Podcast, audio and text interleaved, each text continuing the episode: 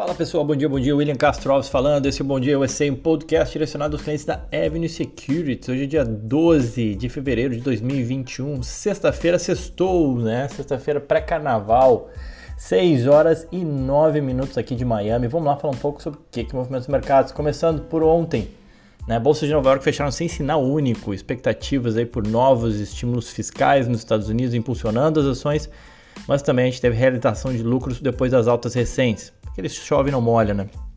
A gente também teve queda do petróleo, acabou influenciando as empresas do setor, além, obviamente, dos balanços corporativos que seguem repercutindo aí sobre as ações. No campo econômico, a gente teve dados do pedido, pedidos de auxílio-desemprego, que vieram piores do que o esperado. É, Esperavam-se 757 mil, vieram 793 mil pedidos, ou seja, mais americanos pedidos, pediram auxílio-desemprego. Isso mostra a fraqueza da economia. Dow Jones queda de 0,02, o S&P ainda assim teve uma alta de 0,17 e o Nasdaq alta de 0,38, destaque absoluto aí para o setor de semicondutores, de chips.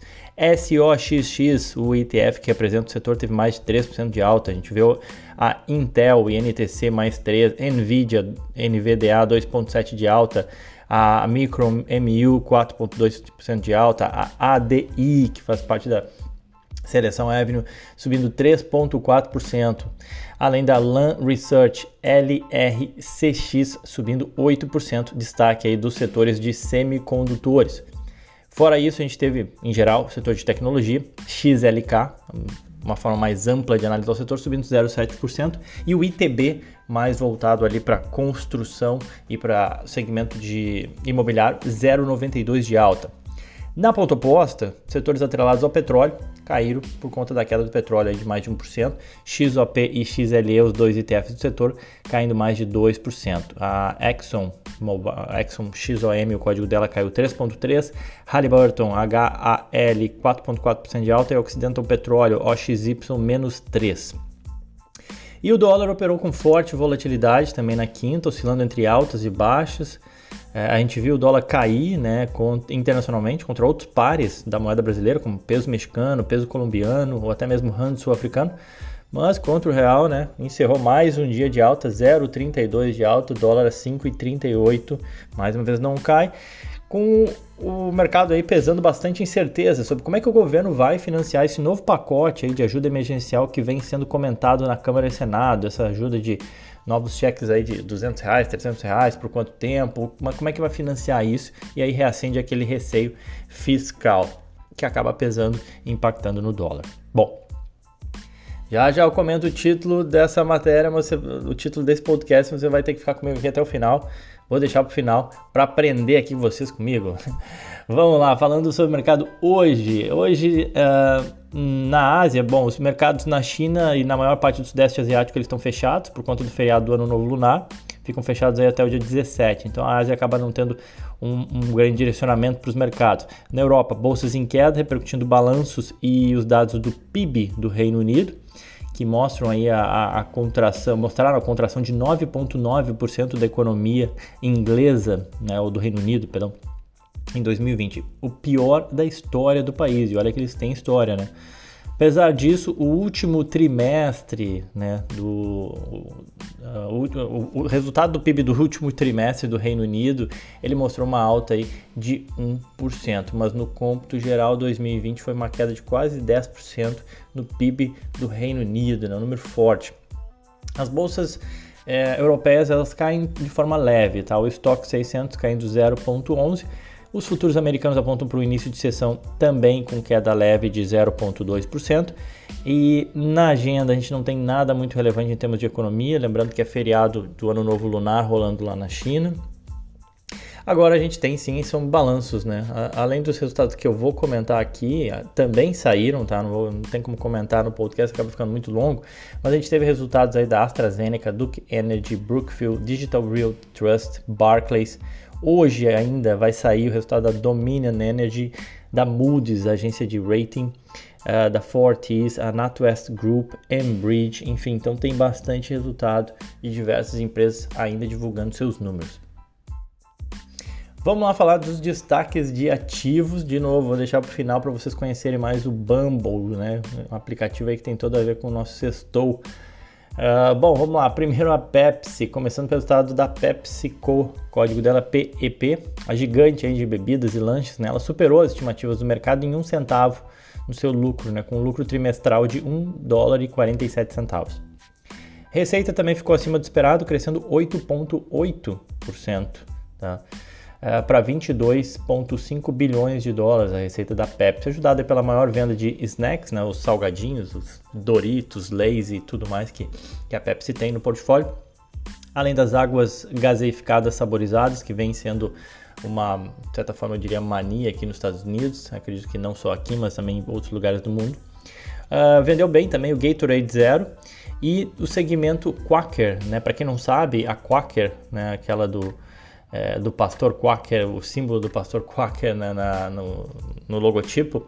É, para quem não sabe, a marca Quaker é também da Pepsi. E aí, com mais pessoas trabalhando em casa, houve um incremento das vendas é, dos produtos da Quaker. Entre eles, em especial, as vendas de maple syrup, né, uma coisa muito comum aqui no, na América do Norte, e as misturas para panquecas. Né? Você compra uma mistura e faz a sua panqueca, panqueca pronta, praticamente pré-pronta. Né? Você e você faz em casa. Então aumentou a venda disso. É, diferentemente da Coca, né, a Pepsi ela tem as suas vendas menos dependentes de restaurantes e bares e isso ajuda a explicar o número mais forte do top line, né? enquanto a Coca ainda apresenta queda de volumes ou ainda tem tido dificuldade para melhorar suas vendas, a Pepsi, ao contrário, já está mostrando um crescimento de vendas, mas é porque o portfólio dela é bem mais diversificado. A, a empresa disse ainda que espera ver uma a receita orgânica e crescimento do lucro ajustado nesse ano e anunciou um aumento aí de 5% nos dividendos. Outros desdobramentos ainda sobre a Pepsi, ela, eles fizeram uma parceria com a Beyond the Meat, né, aquela empresa de hambúrguer de, que não é de carne, para criar snacks e drinks eh, e bebidas né, à base de plantas, né, os quais já vão ser lançados aqui em 2021. É, outro desdobramento interessante, né, seguindo uh, a, todo, tudo aquilo que aconteceu do pós uh, o Black uh, Lives Matter, né, eles mudaram o nome de algumas das suas marcas, né? Tinha uma marca deles, a Auntie Gemina, né? Auntie Gemina ou Tia Gemina, né? Que tinha foto de uma mulher negra sorrindo, né? É, a primeira foto usada no logo dessa marca foi de uma escrava em 1890, né? E aí eles decidiram optar por mudar o nome da marca, tirar a tia Gemina, né, do logotipo, mudaram para Pure Miling Company, tá? É, seguindo, outras marcas fizeram isso, né? O próprio arroz Uncle Ben, né, que tinha o, o Uncle, né, o tio Ben, né, tirou, também mudou, uh, tirou a foto do, do homem negro como símbolo né, da sua marca e colocou simplesmente o nome Ben, né, uh, de arroz, que o Uncle Ben, no caso, não é da Coca-Cola, tá? Só para deixar claro isso. Mas só um movimento que seguiu, a Coca-Cola acabou seguindo. Outras marcas também acabaram seguindo isso, né? Bom, as suas ações ontem repercutiram negativamente, caindo 2%. É, a Pepsi vale 186 bilhões de dólares na bolsa americana, tem um yield aí próximo de 3% queda de 8% nos últimos 12 meses. É um case parecido com a Coca-Cola. No nosso Seleção Avenue, a gente indica as ações da Coca-Cola porque apresentam um yield maior de 3,3%. Da Coca-Cola é próximo a 3%. É, é marginal, mas é maior. É, olhando relativamente também as ações da Coca-Cola ficaram para trás comparativamente às da Pepsi tem um pouco a ver com o perfil de operação também né é, a, Pepsi tem uma diversificação maior, a Coca depende mais de, de uma reabertura da economia. A gente entende que a assimetria é, entre essas duas parece mais interessante para a Coca-Cola, no nosso entendimento. É, lembrando que toda decisão de investimento tem que sempre levar em consideração seu perfil de risco. Né? Seguindo, tivemos, tivemos resultados também da Disney, DIS, o código da Disney, acho que todo mundo conhece. A Disney bateu as estimativas do mercado, mesmo com um lucro que mostrou queda aí de 79% na comparação anual. Eles reportaram um lucro por ação aí de 32 centavos versus 1 dólar e 53 centavos do ano anterior. Obviamente, né, que o impacto na Disney do fechamento de parques ele foi muito forte, né? Ainda assim, os números eh, da Disney foram melhores do que o esperado pelo mercado, é importante que se diga. O mercado esperava um prejuízo de 41 centavos, a empresa reportou um lucro de 32. Receitas da Disney ficaram em 16,2 16 bilhões de dólares, o mercado esperava 15,9, então superou, né, 16,2 versus 15,9. A receita do segmento de parques, experiências, caiu aí 53%, né? Parques fechados, os cruzeiros e visitas guiadas suspensas e por aí vai. Com relação a isso, o CEO falou o seguinte: olha, ele disse que o que vai determinar a velocidade da reabertura e, e ampliar o, o, público que pode ser aceito nos parques, né? Alguns já estão abertos, mas com várias restrições. O que vai determinar isso é a vacinação da população, não tem outra coisa. Não é que a Disney vai tomar uma medida, não, eles vão esperar vacinar a população. Outro segmento que apresentou números uh, fracos, obviamente, foi a venda de conteúdo, que ela é muito influenciada pelos filmes e lançamentos em cinemas, né, o qual apresentou queda de 56% na comparação anual. E a empresa informou ainda que a Covid custou nada mais nada menos que 2,6 bilhões de dólares em receitas perdidas nesse trimestre. Mais uma vez, o Covid impactando fortemente o resultado da Disney. Mas o que roubou a cena no resultado da Disney foi o anúncio de que a empresa alcançou 95 milhões de assinantes pagos do seu serviço de streaming Disney Plus, né, o Disney+, 95 milhões de pessoas, tá? É, quando a gente considera as suas outras plataformas né, de, de streaming pagos, que eles têm a ESPN e a Hulu, o número chega a 146 milhões, é um número bastante emblemático, né? Apesar do crescimento, a receita média por usuário ela diminuiu de 5,56 dólares para 4 dólares. Isso porque eles lançaram serviços na Índia e Indonésia, país com um valor diferente de receita média do que a América do Norte. Ainda assim, a CFO da empresa ela destacou que está bem feliz com os números de conversão de clientes resultantes das promoções que eles vêm fazendo para promover o seu serviço de streaming. Então, cada vez mais a Disney é, gerando uma receita cada vez maior do seu serviço de streaming, compensando bastante a queda de, queda de receita dos parques. As ações repercutiram bem os números, especialmente dessa questão do streaming que eu falei, subindo 1,25 no after. E não por acaso as ações repercutindo também o potencial de crescimento futuro, né, olhando para frente, né, com a economia reabrindo e o streaming da Disney bombando, digamos assim, né? Não estou dizendo que vai acontecer, mas essa é a interpretação do mercado. As ações acumulam altas aí de 38% nos últimos 12 meses e as ações da Disney valem 350 bilhões de dólares na bolsa americana. Vamos lá falar rapidinho ainda de setor de cannabis. As ações do setor despencaram ontem, né? Segue, gente brincando, fogo na Babilônia, né? Segue a volatilidade das ações de cannabis. Várias ações do setor caíram forte na quinta-feira, devolvendo parte dos ganhos acentuados aí desde o início da semana. As ações, por exemplo, da Tilray, né, caíram aí mais de 49%, depois de terem subido 50% na quarta-feira. A Canop Growth teve queda de 23%, a, a Apria caiu 36%, 36%, a Aurora Cannabis quase 24%, então teve realmente uma queda muito forte no setor. E o ETF do setor mais representativo, digamos assim, né, desse segmento de cannabis, o MJ, teve uma queda de 25% ontem. O que, que explica isso? Né? Mais uma vez, a atuação dos grupos e fóruns do Reddit, em especial o Wall Street Bets, que geraram esse movimento de manada. Né? A especulação do foi, se deu muito em torno, obviamente, dos altos níveis de short dos papéis, ou seja, de papéis vendidos no mercado da Theory e de outras empresas do setor. Foi uma especulação que começou é, semana passada. E essas conversas, obviamente, elas nunca vêm sem trazer um, um, suposto embasamento consigo, né? Então, assim, parte da discussão gerou em torno desses níveis de, de posições vendidas muito elevadas, né? Que a, a, mesma coisa que motivou a alta da GameStop, tá? Mas não só isso, né? Você teve também a, a, a discussão em torno da, da, fusão pendente entre a Theory e a Apria, Uh, você teve ainda a possível descriminalização da planta em nível federal sob o governo Biden, que foi, vem, vem sendo colocado como apontado como um ponto positivo para o setor, catalisador né, para as ações. E, e, tudo isso junto acaba fazendo esse movimento de manada. As ações da Theory começaram segunda-feira com 26 dólares, cotadas a 26 dólares, alcançaram mais ou menos 67 na quarta-feira e, e ontem fecharam a 32.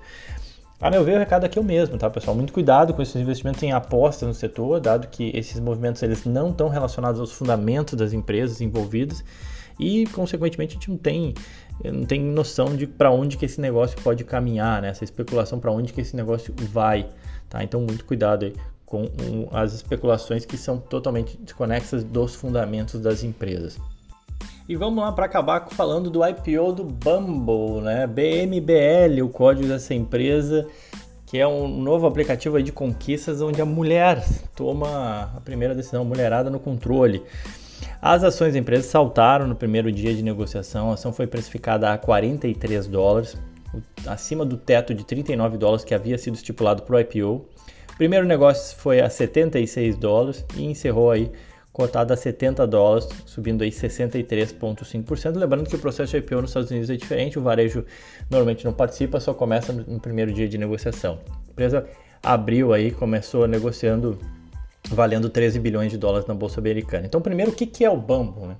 Ele é um aplicativo de encontro uh, online, essencialmente isso, com várias peculiaridades. Além de diversos controles para evitar contas fakes, né? Por exemplo, você tem que tirar uma selfie para abertura de conta. É, nele, depois do match, né, ou seja, depois que duas pessoas se, se dão o seu like, né, se encontram, digamos assim, você tem um match, você faz, quem faz o primeiro move, né, quem faz o primeiro movimento é a mulher. É, feito o match, cabe à mulher em até 24 horas entrar em contato com esse match. O Bumble ele tem um modelo freemium, né, o que significa que os usuários podem entrar e utilizar o aplicativo gratuitamente, mas obviamente que com recursos limitados.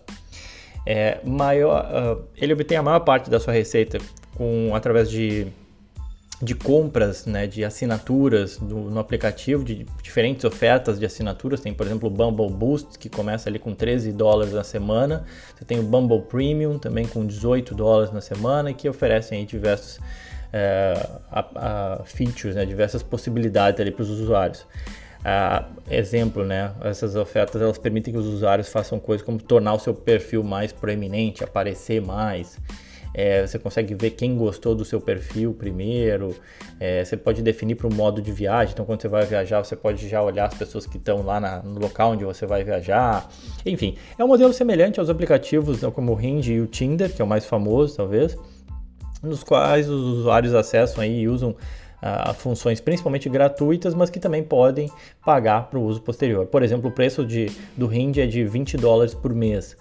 Uh, o, Bumble, o, Bumble, também ganha uma pequena quantia de dinheiro com publicidade e parcerias, e o principal concorrente da Bumble é, o, é a Match Group, né, que possui a, o Hinge e o Tinder, entre vários outros concorrentes aí de aplicativos de namoro, Match Group negociado na Bolsa Americana é, e tem uma capitalização de mercado, um valor de mercado de 45 bilhões de dólares. É, o Bumble ele foi fundado em 2014 pela atual CEO, a Whitney Wolf Hart, uh, que falando para a CNBC antes da sua primeiro dia de negociação, a, a Wolf Hart diz que a empresa está concentrando seus esforços aí na conversão da base de usuários para usuários pagos, né? Tem sido o foco deles. Destaque aí para a CEO, a CEO tem 31 anos, a Wolf Hart ela é CEO e fundadora mais jovem a abrir o capital de uma empresa nos Estados Unidos. Ela também se junta a uma lista extremamente pequena de mulheres fundadoras que lideraram IPOs, incluindo a Katrina Lake, da Stitch Fix, que abriu a empresa em 2017, e a Julia Wainwright, da, Real, Real, da The Real Real, em 2019. Os números da empresa, eles têm 12,3 milhões de usuários ativos mensais, receitas de 377 milhões nos nove primeiros uh, meses de 2020, com prejuízo líquido aí de 84 milhões de dólares nesses nove meses de 2020. É, e no mesmo período de 2019, as receitas eram de 362 milhões, então mostrou um crescimento em 2020, é, ainda que tenha aumentado também um pouco o prejuízo. Agora, mais uma concorrente ou uma empresa para a gente comparar com o Match Group do Tinder, Bumble, BMBL. A gente vai falar um pouco mais no Warm Up Avenue sobre ela. É, para quem quiser conhecer, já está convidado, nossa live diária. Era isso então, pessoal. Desejo a todos aí um ótimo carnaval para todos. Lembrando, segunda-feira não temos podcast nem live. Voltamos na terça-feira, tá bom? Era isso, aquele abraço.